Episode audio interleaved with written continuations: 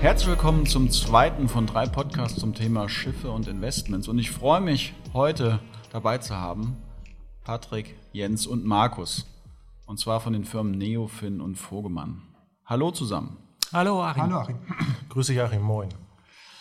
Schön, dass wir es wieder äh, geschafft haben, hierher zu kommen. Und äh, ja, ihr äh, habt uns letztens schon zum Thema äh, Schiffe so ein bisschen eingeführt und heute geht es mal ein bisschen mehr um das Thema Finanzierung der Schiffe. Und äh, ja, Markus, sag mal, ähm, was kostet denn überhaupt so ein Schiff? Das ist ja dieses Green Dolphin, über das wir letztens gesprochen haben. Das ist ja dieses doch sehr nachhaltige Schiff, äh, das, das äh, besonders wenig äh, äh, Sprit verbraucht. Ich glaube, das waren so 15 Tonnen statt 24 Tonnen pro Tag, die, die verbraucht werden. Und äh, die Frage, was kostet so ein Schiff? Achim, das ist relativ einfach, wenn man heute in, nach China fährt, weil die meisten Schiffe werden in China gebaut, auch die mittlerweile wirklich die besten Schiffe. Ähm, dann muss man für ein eine Neubestellung eines solchen Green Dolphins momentan so um die 24 Millionen US-Dollar rechnen. Also das ist der Neubaupreis, wenn man heute so ein Schiff auf einer chinesischen, guten chinesischen Werft bestellt. Okay.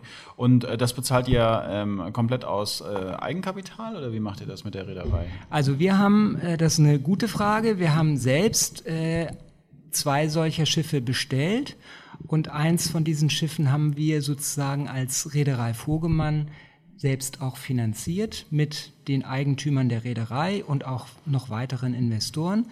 Ein Schiff haben wir abgegeben an eine befreundete Reederei, die auch bei uns im Haus sitzt. Also wir managen im Moment zwei dieser Top Green Dolphins. Deswegen wissen wir auch ganz genau, wo, äh, wo man solche Schiffe bestellt und, und auf was man achten muss, wenn man solche Schiffe bestellt. Okay. Damals, also ich bin 2006 nach Hamburg gekommen, schon eigentlich Rheinländer, ne? man hört es immer noch. Ähm, äh, und da sagte äh, damals äh, der, der äh, Kollege aus der Kreditabteilung, also wenn eines nicht pleite geht, dann sind das Räder. Das hat sich in den, in den vergangenen 14 Jahren, äh, die ich in Hamburg wohne, ein bisschen geändert. Davor waren es viele, viele Jahre äh, überhaupt gar kein Thema. Ähm, und das lag ja auch so ein bisschen an der plötzlichen Überfinanzierung von Schiffen. Du kommst aus der Abteilung Bank, du weißt selber, was da los genau, war. Genau, genau. Also da hast du vollkommen recht. Ähm, früher sind die äh, Bäume wirklich in den Himmel gewachsen und äh, speziell was die Finanzierung angeht und was ganz speziell die Finanzierung von Schiffen angeht. Das war nicht äh, sehr konservativ geplant. Man hat immer gedacht, es geht immer weiter mit den Charterraten nach oben ähm, und hat eigentlich äh, versäumt, ähm, darauf zu achten, dass es auch mal Durststrecken in der Schifffahrt gibt. Ähm, und was ist da genau passiert? Im Endeffekt hat man die Werte, die damals schon sehr hoch waren, noch mit sehr hohen Krediten äh, versehen äh, und diese Kredite konnte man dann nach äh, den Krisen, also Lehman war der Auslöser, die, die Finanzkrise, in dem Zusammenhang sind dann ja auch die äh, Schifffahrtsmärkte in die Krise geraten. Und diese hohen Finanzierungen mit den hohen Tilgungsleistungen konnten dann in der Krise nicht mehr bedient werden.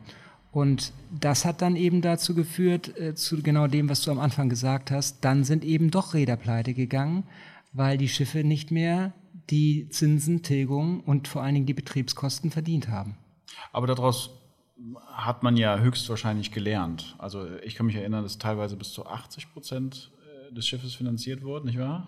Also in der Spitze, äh, in den ganz wilden Zeiten äh, ist das richtig. Ähm, und, und das ist auch der Punkt, auf den wir jetzt bei unseren Finanzierungen achten.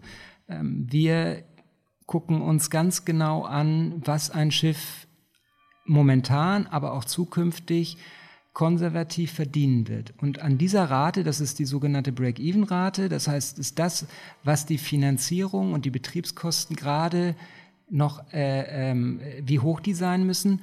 Und so hoch richten wir dann auch die Finanzierung aus. Und in unserem ganz konkreten Fall bedeutet das, dass wir eine, einen Kredit von mehr als 50, 55 Prozent für das Investment äh, überhaupt nicht aufnehmen würden. Also wir sind sehr konservativ, was die Kredithöhe angeht. Und mit, der, mit dem geringen mit der geringen Kreditaufnahme äh, spielt einher, dass dann eben auch die Rückzahlungen geringer sind. Mhm. Das heißt also, ihr achtet schon darauf, dass die, dass die Zinsen und die Raten, die ihr letztendlich zur, zur Rückführung dieses Darlehens äh, benötigt, dann so in dem Größenordnung sind, dass ihr auch in Krisenzeiten einen Puffer habt. Also dass genau, genau so das machen wir. Also wir, rücken, äh, wir rechnen im Endeffekt rückwärts.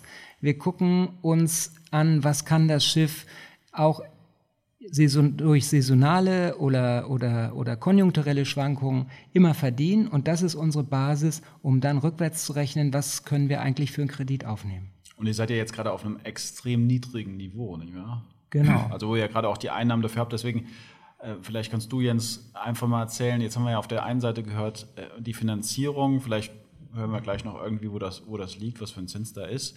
Aber das hat ja umgehend auch mit Patricks, äh, Patricks Neofindern äh, auch wieder zu tun. Ähm, was kann denn so ein Schiff überhaupt erwirtschaften? Also äh, erklär doch mal, wie funktioniert das überhaupt? Genau, wie, wie kommt der Reeder oder auch der Investor an sein Geld? Ähm, die Schiffe werden verschartert. Äh, bei uns äh, erfolgt das fast ausschließlich in Form von sogenannten Zeitcharterverträgen. Das heißt, wir besorgen die Schiffsbesetzung äh, und die sind für die Instandhaltung und Reparaturen verantwortlich für das Schiff und wir vermieten das Schiff, Zeitcharter sagt es ja schon, pro Zeiteinheit. Wir bekommen, also wir vermieten das Schiff, Motorschiff X an äh, einen Charterer und dieser Mieter zahlt uns dafür eine Miete pro Tag, deshalb Zeitcharter. Die Perioden können ganz unterschiedlich sein. Das kann für eine einzelne Reise sein. Im Extremfall ist die vielleicht nur 12 oder 15 Tage lang. Dann zahlt dieser Charterer, der Mieter, 12 oder 15 Tage lang eine Rate. Im Extremfall können aber auch Zeitcharterverträge bis zu fünf oder sogar sechs, sieben Jahre lang sein. Und, äh, aber das, die Methodik ist immer dieselbe. Äh, der Mieter zahlt eine bestimmte Rate pro Tag, auch wieder in US-Dollar. Das ist also währungskonkurrent. Wir nehmen eine Finanzierung in US-Dollar auf, wir zahlen, wir bezahlen die Schiffe in US-Dollar und unsere Einnahmewährung ist auch US-Dollar. Aber interessanter Punkt. Du sagst zwölf Tage, das heißt, ihr müsst auch die Crew stellen, die dann aufs Schiff kommt. Genau, wir, wir stellen, also äh, wir als Reeder, als Manager, wir sind für das sogenannte technische Management verantwortlich. Das heißt, wir stellen die Crew oder organisieren die Crew. Wir, wir haben eine eigene Crewing-Agentur bei uns im Haus. Wir sind für das technische Management verantwortlich, das heißt die Instandhaltung, die Reparaturen, äh, dafür, dass sämtliche Auflagen erfüllt werden von Klassifikationsgesellschaften, von den Flaggenstaaten, international geltende Regularien, die äh, dass die Arbeitsstunden der Crew nicht überzogen werden. Es ist sehr, sehr viel reglementiert und auch zu Recht reglementiert. Und das ist unsere Aufgabe, das äh, zu gewährleisten, dass das alles funktioniert. Also wir äh, haben die Einnahmen auf der anderen Seite aus diesen Zeitcharterverträgen und dagegen laufen die Schiffsbetriebskosten zum einen, also Instandhaltung. Ganz wesentlich ist es eigentlich die, die Crew, ist die größte Position daneben Versicherung für das Schiff. Das Schiff wird gegen alle möglichen Risiken versichert natürlich. Ähm, den Schmierölverbrauch, den haben wir auch äh, als äh, Reederei zu tragen. Und hinzu kommt, äh, das ist der Bereich von Markus, der Kapitaldienst, also die Zinsen und äh, die Rückführung des Darlehens, also die Tilgungsraten. Also es ist im Prinzip, äh, wie wenn ich jetzt ein Paket aufgeben würde, das Paket übergebe ich aufs Schiff und das Schiff fährt irgendwo hin und ähm, die Sorge, wie es da hinkommt und ob das Personal geschult ist, das habt alles ihr dann übernommen. Nicht, nicht, nicht ganz. Es ist so, dass der, der, wir organisieren das Schiff, wir sind verantwortlich fürs Schiff. Der Charterer, also der Mieter des Schiffes, zahlt uns die Zeitcharterrate aber er ist für die Treibstoffkosten zum Beispiel verantwortlich. Ach, und, der, und der, der, Mieter sorgt, sagt uns auch, wohin das Schiff fahren soll. Man nennt das äh, juristisch, er hat das kommerzielle Weisungsrecht. Das heißt, er übernimmt letztendlich äh, äh, die Spritkosten. Er übernimmt die Spritkosten. Er ist auch für den, dafür verantwortlich, also sein Risiko, ob er mit der, mit der Rate, die er, die Mietrate, die er uns zahlt, ob er damit äh, einen Gewinn erwirtschaftet oder nicht. Ähm, Unsere Aufgabe ist es natürlich sicherzustellen, auch, dass er nicht beliebige Ladung fahren kann. Das ist auch ein ganz wesentlicher Bestandteil unserer Aufgabe. Da war also ganz äh, große Expertise, eben dadurch, dass wir auf Bikeschifffahrt äh, spezialisiert sind. Und äh, wir sorgen natürlich auch dafür, dass äh, er nicht, äh, was weiß ich, äh, Nuklearabfälle im Liniendienst zwischen Kuba und äh, Nordkorea fahren darf, weil das natürlich international verboten ist. Verstanden. Das heißt also, ihr wisst schon sehr genau äh, in Dollar gerechnet, was euch das Schiff an einem Tag kostet. Ihr rechnet wahrscheinlich Wartungskosten und Reparaturkosten mit ein. Und diese ganzen Spritpreise, die dazukommen, die ja durchaus schwanken können, mhm. die habt ihr gar nicht. Die, die Spritkosten haben wir nicht. Also wir rechnen die, Markus hat es gesagt, die sogenannte Break-Even-Rate aus. Nicht? Also was sind Schiffsbetriebskosten plus äh, Kapitaldienst, also Zinsen und Tilgung äh, und äh, die, die, Managementgebühren für uns. Das ist unsere Break-Even-Rate, die müssen wir mindestens verdienen. Und ähm, äh, die Spritkosten sind natürlich trotzdem wichtig. Wir sprechen die ganze Zeit davon, wie treibstoffsparend die Schiffe sind. Wenn wir aber gar nicht die Bunkerrechnung, also Bunker sagt man in der Schifffahrt für, für Treibstoff, wenn wir gar nicht die Bunkerrechnung bezahlen. Ach, das ist Bunker, okay. Ja, ja, genau. Okay. Äh, also es ist kein, kein Sandbunker oder, oder äh, Weltkriegsbunker, sondern Bunkern heißt äh, betanken.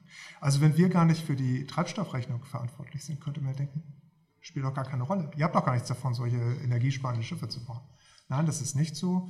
Die, die Mieter vergleichen die Schiffe, die sie zur Auswahl haben und äh, da wir so sparsame Schiffe anbieten, bekommen wir auch entsprechend höhere Mieten bezahlt. Das ist also der USP sozusagen das für denjenigen, der, der, der, der ja. das Green Chip dann letztendlich ja, genau. die Green Dolphin. Es geht, genau, es genau. geht sogar noch weiter. Es gibt, gibt, weitere Vorteile, abgesehen davon, dass wir uns alle natürlich der Umwelt irgendwie verpflichtet fühlen müssten. Das ist ein klarer Kosten. Das ist gar keine Frage, aber es ist, ein, äh, es ist äh, wirklich ein Vorteil auf der Einnahmeseite.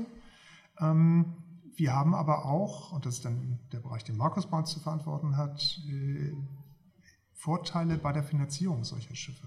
Genau, also die ganzen Banken, das wird ja jetzt auch in der Corona-Krise immer deutlicher, setzen auf nachhaltige Assets, die sie finanzieren wollen. Also nachhaltige äh, Bauten oder alles, was finanziert wird, soll nachhaltig sein. Und äh, die sch wesentlichen schiffsfinanzierenden Banken haben sich zusammengeschlossen. Ähm, die haben, das nennt sich die Poseidon Principles. Und die haben sich auf die Fahnen geschrieben, dass sie zukünftig nur noch nachhaltig gebaute und nachhaltig fahrende Schiffe finanzieren wollen. Und damit äh, kommen wir natürlich mit unseren Green Dolphins äh, äh, genau richtig, denn wir haben überhaupt gar keine Probleme, eine Finanzierung für diese Schiffe zu finden, weil unsere Schiffe ja schon um sieben, acht Jahre den, den Anforderungen voraus sind haben wir mal, äh, als wir die Schiffe unser Schiff bestellt haben, gefragt, Mensch, würdet ihr uns denn eine Finanzierung geben? Und äh, sowohl die deutschen, aber auch die internationalen Banken, ich will nicht sagen, haben uns die Türen eingerannt, aber wir haben überall offene Türen gefunden.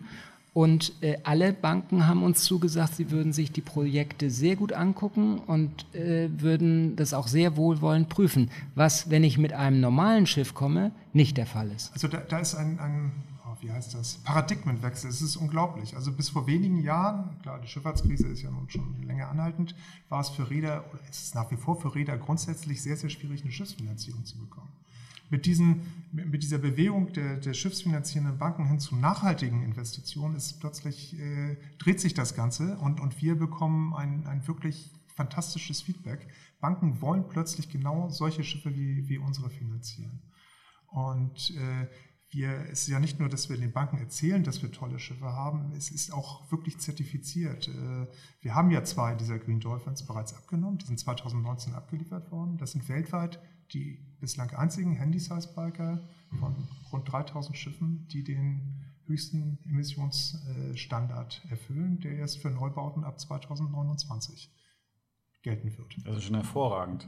Ähm, aber jetzt habe ich äh, Bank äh, wahrgenommen. Äh, Patrick, hast du, hast du, hast du dich, hast du die Bank verdrängt mit deiner Idee? Was, was hast du da gemacht? Also ich meine, hört sich ja fantastisch an. Eine Bank will finanzieren, das ist ja eigentlich so ein, so ein wie Versicherung, Betonklotz gegen Feuer unter Wasser versichert. Ähm, Du hast aber jetzt da äh, was für Investoren rausgeschlagen bei Vogelmann. Wie, wie, wie bin ich denn überhaupt als Investor äh, in, diesem, in diesem Konzept äh, involviert? Erklär, erklär doch das. Gehe ich gerne drauf ein, also danke. Ähm, aber zu, dein, äh, zu deinem dein, ähm, Zuwurf oder Einwurf von vorhin 2006 nach Hamburg gekommen. Ich glaube, es gab für dich keine bessere Zeit. Ne? Also ich bin 1993 auch ein Zugereister, aber 2006 Sommermärchen nach ihm hier nach Hamburg zu kommen ich glaube, wir waren gar nicht so steif, äh, wie man uns nachsagt, den Hamburgern, oder? Nee, ich bin zum Argentinien-Spiel tatsächlich nach Hamburg gezogen. Wirklich? Ja, im Argentinien-Spiel bin ich äh, hier nach Hamburg gezogen und, äh, und äh, ähm, ja, und äh, kam mit meinem Umzugs-LKW über leere Autobahnen. Also von das war sehr gut, aber durch die Stadt habe ich dann ungefähr genauso lange gebraucht wie vom Rheinland hierher, ja. äh, weil dann alles mit Fahren voll war. Nein, nein, nein, es war überhaupt nicht steif und das war der schönste Sommer. Ja, ich erinnere mich auch gern zurück. Also um zurückzukommen auf deine Frage, ja, ähm, hat uns natürlich erfreut, also von, von Bankenseite, als äh, ich Markus und Jens damals oder im letzten Jahr kennengelernt habe, um konkrete Gespräche aufzunehmen, war das auch eins der ersten oder eine der ersten Sätze, die Markus dann gleich preisgegeben hat. Und wir wissen, wie schwierig es ist von Bankenseite. Also wir verfolgen den Markt ja seit ja, vielen Jahren jetzt schon.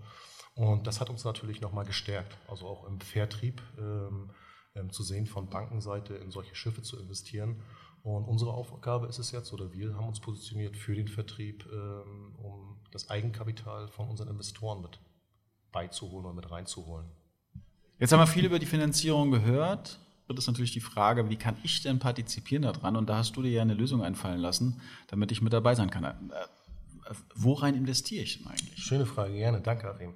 Ähm, irgendwann, also im Sommer letzten Jahres, wie gesagt, als Markus mir davon erzählte, was sie auch in der Vergangenheit schon an Clubdeals gemacht haben, also was für Investoren an ihren Schiffen sich beteiligt haben, ähm, kam bei mir natürlich gleich der Gedanke, wie kann ich meine Investoren daran äh, äh, partizipieren oder davon partizipieren lassen.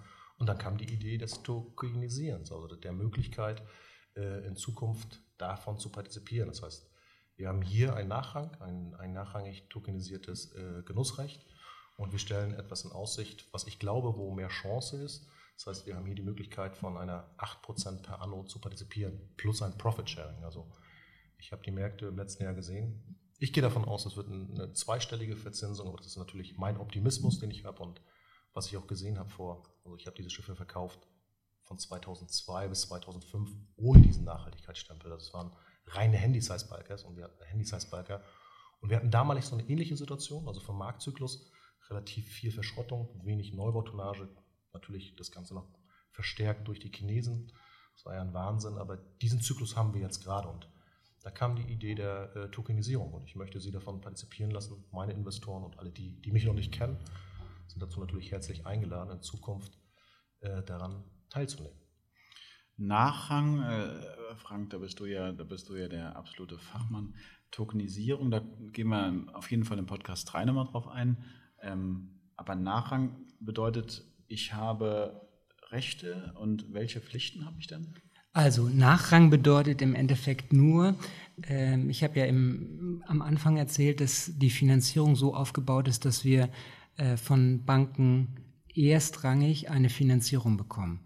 Und ähm, keine Bank der Welt geht in einen Nachrang. Das heißt, die Nachrangigkeit bezieht sich einfach nur auf, das, äh, auf die Nachrangigkeit zu dem Bankdarlehen, das wir bekommen müssen. Also es muss immer erst das Bankdarlehen zurückgeführt werden und dann können wir äh, die Tokenholder äh, äh, die Verzinsung und die Rückzahlung gewähren. Also Aber das ist ein ganz normaler. Wie bei der ganz, Hausfinanzierung, oder? Das ist genau wie bei einer Hausfinanzierung. Die Bank kommt immer an erster Stelle. Da kann man auch leider nichts dran ändern. Also das ist die Welt, in der wir leben. Also die, die, die Chance, soweit ich es nachvollziehen kann, und ich bin ja absoluter Laie, ist doch darin, dass ich, äh, wenn ich den Zins habe, der bei der Bank hier festgeschrieben ist, ich den restlichen Profit im Nachrang nochmal abschöpfen kann. Ne?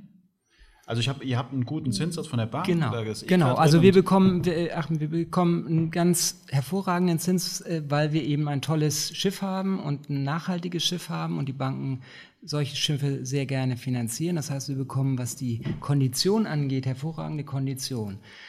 Wenn wir die Bank bedient haben, bleibt der Rest bei der Emittentin und der führt dann dazu, dass wir die versprochene Verzinsung und wenn wir noch mehr erwirtschaften, auch über die Verzinsung hinaus, das an die Anleger hälftig Vogemann, hälftig Anleger aufteilen. Okay, also ihr teilt euch zum Schluss den Gewinn zwischen der Reederei und dann den Anlegern. Genau. Achim, aber erst nachdem die Anleger, also die Zeichner des Tokens, äh, ihre Verzinsung erhalten haben. Und die, die Minimumverzinsung, die ihr, die ihr äh, dort habt, ist wie hoch? Die Verzinsung beträgt 8%. Das ist ja schon für das heutige ist- Zeit. Ja, wir haben ja ganz viele Bereiche, wo es negative Zinsen Ja, gibt. ja. Äh, Deswegen 8% ist ein Wort. Wir glauben daran, Mhm. dass wir 8% nachhaltig auch leisten können. Und erst nach den 8% setzt der Profit Split an. Also wir sind äh, im übertragenen Sinne sozusagen der Hausmeister des Schiffes, wir organisieren alles, aber finanziell wird äh, das Ganze für uns erst durch den Profit Split interessant, also nachdem die Investoren ihre 8% erhalten haben. Okay. 8% ist ja durchaus ein sehr attraktiver Zins. Bedeutet ja, wenn ich ein Upside-Potenzial nach oben habe, Patrick, habe ich ja eben richtig verstanden, dann wird es nochmal über die 8% hinaus was werden. Genau. Ja, also wenn wir jetzt in der, in der Phase des, des Niedrig, der Niedrigcharterraten sind, ist das richtig, Jens? Auch wir, Moment in der, Ja. wir sind Wie sind In die der- so, die Charterraten? die, die Charterraten, wir sind positiv für die Charterratenentwicklung. Aktuell sind Für sie besser. Äh, jetzt Stand heute, 17. August, sind sie äh, eigentlich auskömmlich. Mhm. Äh, nicht nur eigentlich, sie sind auskömmlich. Äh, wir, solche Schiffe, wie wir sie im Auge haben, äh, verdienen im Moment äh, im fünfstelligen US-Dollar-Bereich pro Tag. Und, Mhm. und das ist auskömmlich. Worauf ich hinaus will, ist ja einfach die Frage, ihr seht also die Entwicklung der Charterraten weiter steigend, richtig? Und geht davon aus, dass euer Schiff im Markt Vorteile hat, dadurch, dass ihr eine, eine, äh, nachhaltiges, ein nachhaltiges Schiff an den Markt bietet, was zum einen natürlich Ja, den ja, Aspekt sch- Nachhaltigkeit hat, zum zweiten aber weniger kostet am Tag den eben erwähnten Charterer, Mhm. Ja. weil der natürlich weniger Sprit hat, richtig? Genau, so ist es. Und Und deshalb auch im Wettbewerb, wenn ich jetzt sage, okay, es werden, es werden, es werden äh, weniger Schiffe vielleicht auch gechartert werden, wird immer der genommen, der natürlich weniger Sprit verbraucht, weil er weniger Kosten verursacht. Das ist doch äh, eine, so, so so, sieht es, so sieht es aus. Wenn die Marktwirtschaft jetzt wieder anziehen würde und wir haben äh, vielleicht einen Impfstoff in den nächsten ein, zwei Jahren, der die Weltwirtschaft wieder, wieder in die Normalität führt, dann werden ja auch die Charterraten wieder gefragter sein, weil logischerweise die, die, die Konjunktur wieder etwas genau. mehr in die Höhe ne? schnellt. ja. Also das, dann werden wir an vielen Fronten partizipieren. Im Moment sind die Schiffswerte niedrig, die werden natürlich bei steigender Nachfrage auch wieder steigen. Darüber wird der äh, Investor, der Zeichner des Tokens auch profitieren. Äh, bei dem Verkauf der Schiffe, am Ende werden wir die Schiffe ja auch verkaufen und äh, den Token wieder schließen. Und es gibt also zwei Möglichkeiten zu partizipieren. Einmal an den laufenden Er- Chartererlösen, an dem laufenden Gewinn und natürlich beim Verkauf der Schiffe. Und wann plant ihr das? Wann wollt ihr verkaufen? Wann habt ihr das gemacht? Es ist so, dass der Token im Moment auf eine Laufzeit von maximal 15 Jahren ausgelegt ist. Äh, Wir haben aber ab dem Ende des dritten Jahres, also ab Ende 2023, die Möglichkeit, den Token zu kündigen. Kündigen ist jetzt nichts Negatives. Das heißt einfach nur, dass wir die Schiffe verkaufen werden dann und äh, aus den Verkaufserlösen und den laufenden Gewinnen, die wir bis dahin erwirtschaftet haben, äh, den Token zurückzahlen und hoffentlich äh, über den Profit Split auch an den Verkaufserlösen noch partizipieren als Vogemann. Insbesondere aber, dass wir für den Zeichner des Tokens mehr als 8% Rendite am Ende zeigen können. Das klingt, das klingt doch sehr spannend. Jetzt haben wir natürlich die, die Positivvariante beschrieben. Habe ich denn, habe ich dann eine, das, äh, irgendwie halt ein unternehmerisches Risiko, wenn ich mich beteiligt habe, dass ich noch nachschießen muss bei dem Nachrang, Frank? Also Äh, na, nachschießen, also rein rechtlich äh, ist es beim Genussschein so, dass man äh, keine Pflicht hat nachzuschießen. Also wir sind als Emittentin des Token dazu verpflichtet, äh, die Verzinsung sicherzustellen. Das ist unsere Aufgabe. Das heißt, wir müssen unser Management so ausrichten, dass wir jederzeit in der Lage sind, die Verzinsung darzustellen. Also die mindestens 4 Prozent, besser die 8 Prozent oder eventuell den darüber hinausgehenden Betrag. Also das ist äh, eine Verringerung der Zinsen, das geht nicht. Das ist unsere Aufgabe, das sicherzustellen. Und das war äh, ist der Grund, warum wir eben auf allen Ebenen konservativ gerechnet haben, eine niedrige Beleihung, also ein niedriger Kredit. Äh, Wir sind ausgegangen von moderaten Charterraten bei der Kalkulation des Projektes, damit wir eben immer in der Lage sind, die Mindestverzinsung darzustellen. Mensch, Patrick, tolles Ding, was du da äh, zustande gebracht hast. Darüber würde ich gerne mehr hören, aber ich glaube, da brauchen wir einen ganzen Podcast zu. Deswegen haben wir auch den dritten Podcast dazu. Treffen wir uns wieder, ja? Treffen wir uns wieder. Schön. Alles klar. Dann erstmal vielen Dank in die Runde und äh, dann bis Danke, zum nächsten. Mal. Danke. Vielen Dank, Achim.